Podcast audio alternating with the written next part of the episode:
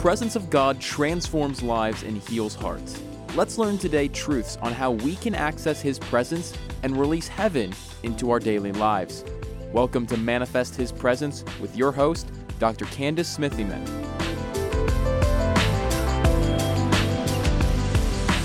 Hello, everybody. I'm so excited. We are in the Feast of Tabernacles this week.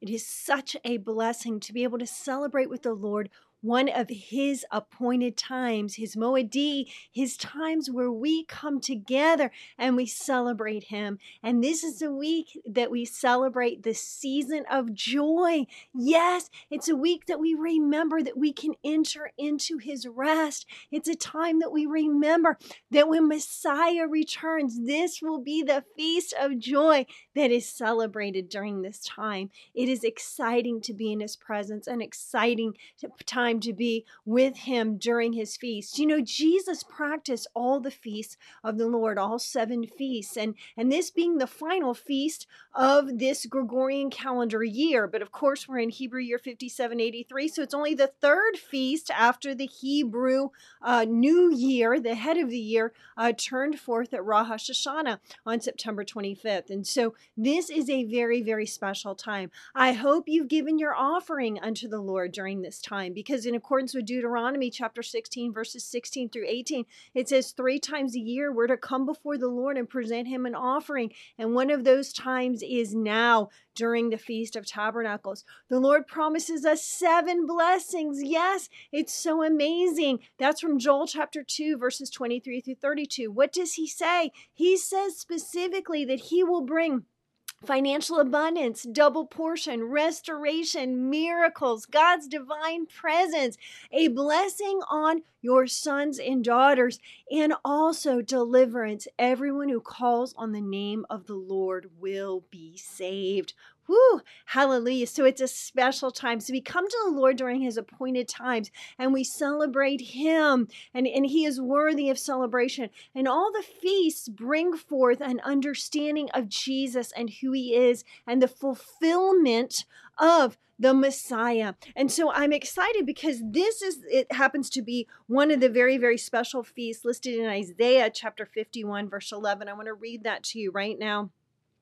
Therefore, the redeemed of the Lord shall return and come with singing unto Zion, and everlasting joy shall be upon their head. They shall obtain gladness and joy, and sorrow and mourning shall flee away. And so, this is a time where we remember that when Messiah comes, all the nations will come to Jerusalem and they will celebrate. This is that time when Messiah does return to the earth. But we can celebrate Messiah every day. Why? Because he died on the cross, he shed his blood, he was buried and resurrected that he might reconcile us to relationship with the Father. And so this feast is so very, very special because it is also called not only the Feast of Tabernacles, but it's called the Feast of Sukkot.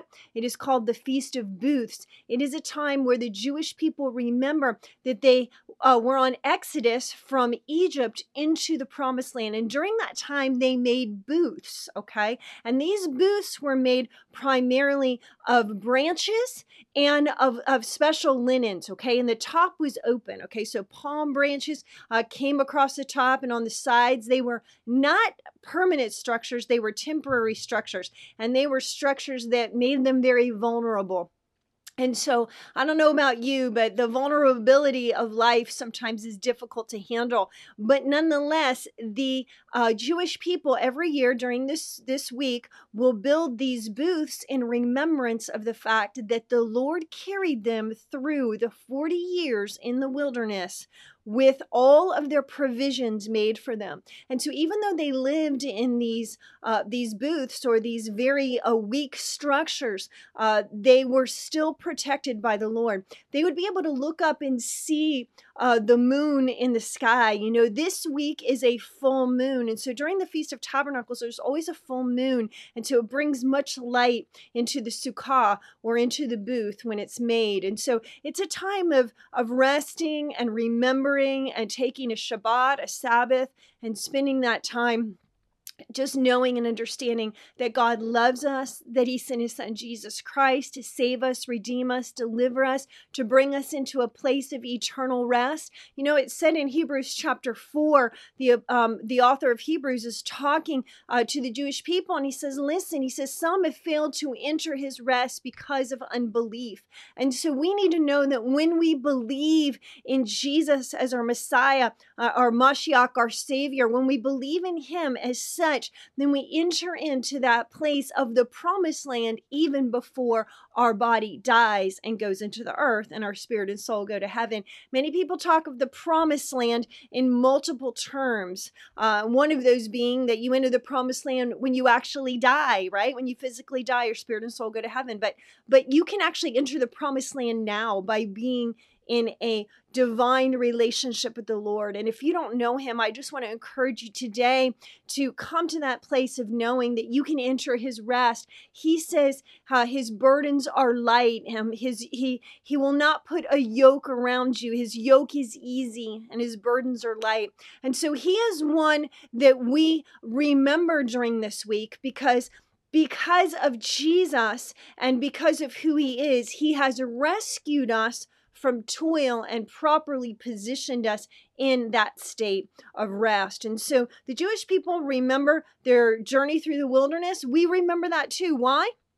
Because we are founded, all Christians are founded in Judeo Christian roots. And so the Old Testament is relevant, it's prevalent, and it speaks of the New Testament, of the coming of the Mashiach, the coming of Messiah.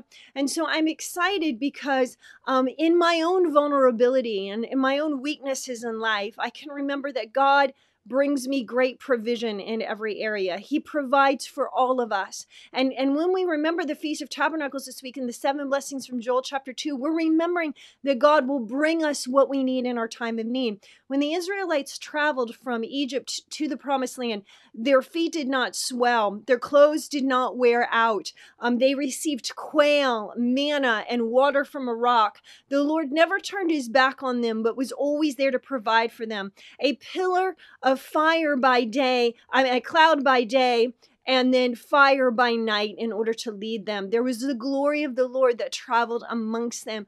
God protected them on their journey, and God protects us today, protects me, and He protects you. And no matter what you're going through, no matter any pain or pressure or discouragement, I just want to encourage you today God loves you. He knows you. He knows right where you are in your very own journey to the promised land. He sees you from heaven. He sees every step.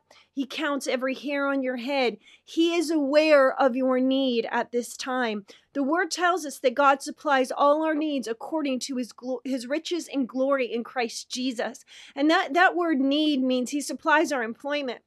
He supplies everything we need. We can rejoice because we are children of the inheritance.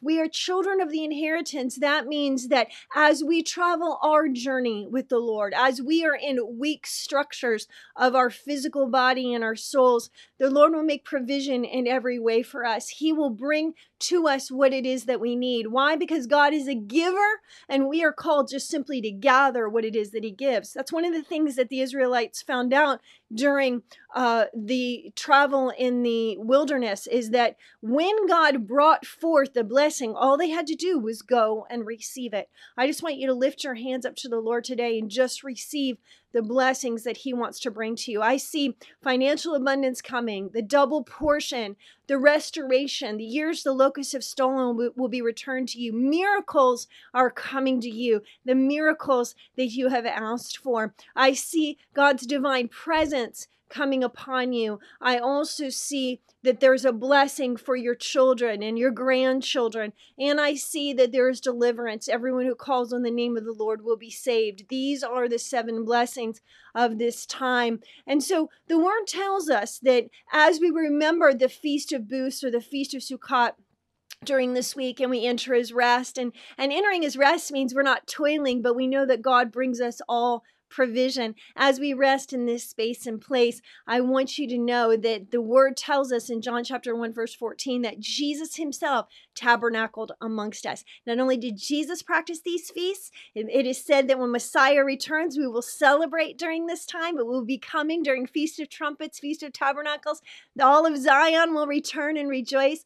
It is during this time that we remember that Jesus himself tabernacles amongst us. How does he do that? When you receive Jesus as your Lord and Savior and you profess Christ as Messiah, that means that your spirit man becomes brand new and the Holy Spirit comes to dwell in you. The Holy Spirit is a person the one of the people a person of the trinity father son and holy spirit. His very person comes to reside on the inside of you and quickens you and awakens you to the life eternal entering the promised land entering his rest. You are then tabernacling with the holy spirit himself. So jesus walks amongst us. He was the word. He tabernacled amongst us. That's what disciple john tells us. But also the Holy Spirit on the inside of you fills your weak temple and tabernacles amongst you. This is an exciting time. I want you to share this with a friend. Let someone celebrate today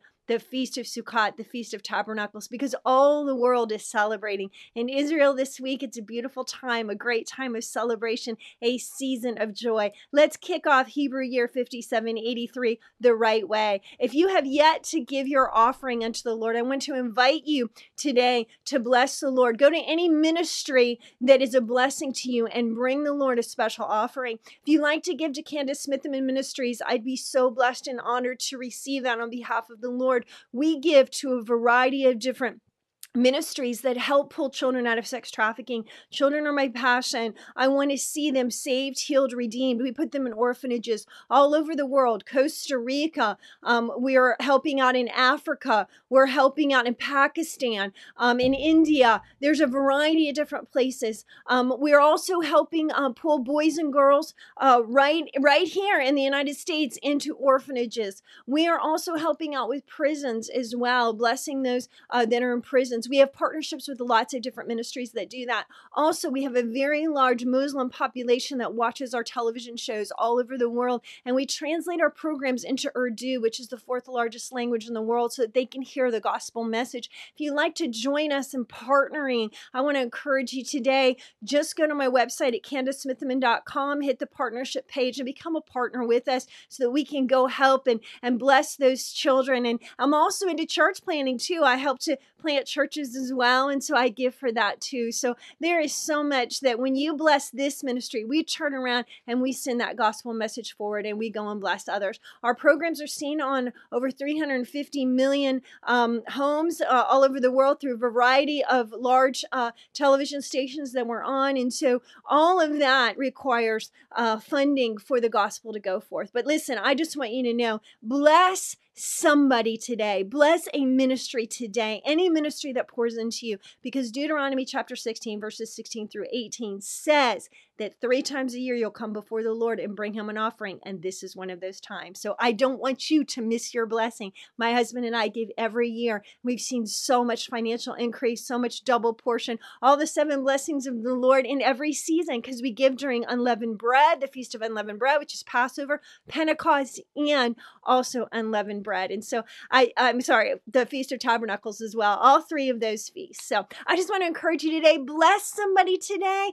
Go bless the Lord, be his hands, be his feet. Let me pray for you. Father, I thank you for those that are watching today. I ask you, Lord, to just bring them special blessing of peace and rest. Let them enjoy this season of tabernacles, Lord, this special feast, this Moed, this appointed time uh, unto you, Father. We thank you, Messiah. We thank you for what you've already done for us, reconciling us to the Father and giving us this rest and this peace in knowing that we have eternal salvation in you. And Father, we thank you, Lord Jesus, that you will return and we will rejoice with you in Jerusalem one day, Father, when we all come together on Mount Zion, singing and praising because Mashiach, Messiah, has returned. And so I just thank you, Lord Jesus, and I thank you, all of those that are watching today. Share this with a friend. I'm so excited and full, full of joy today, and I want everyone to experience it. All right, be blessed.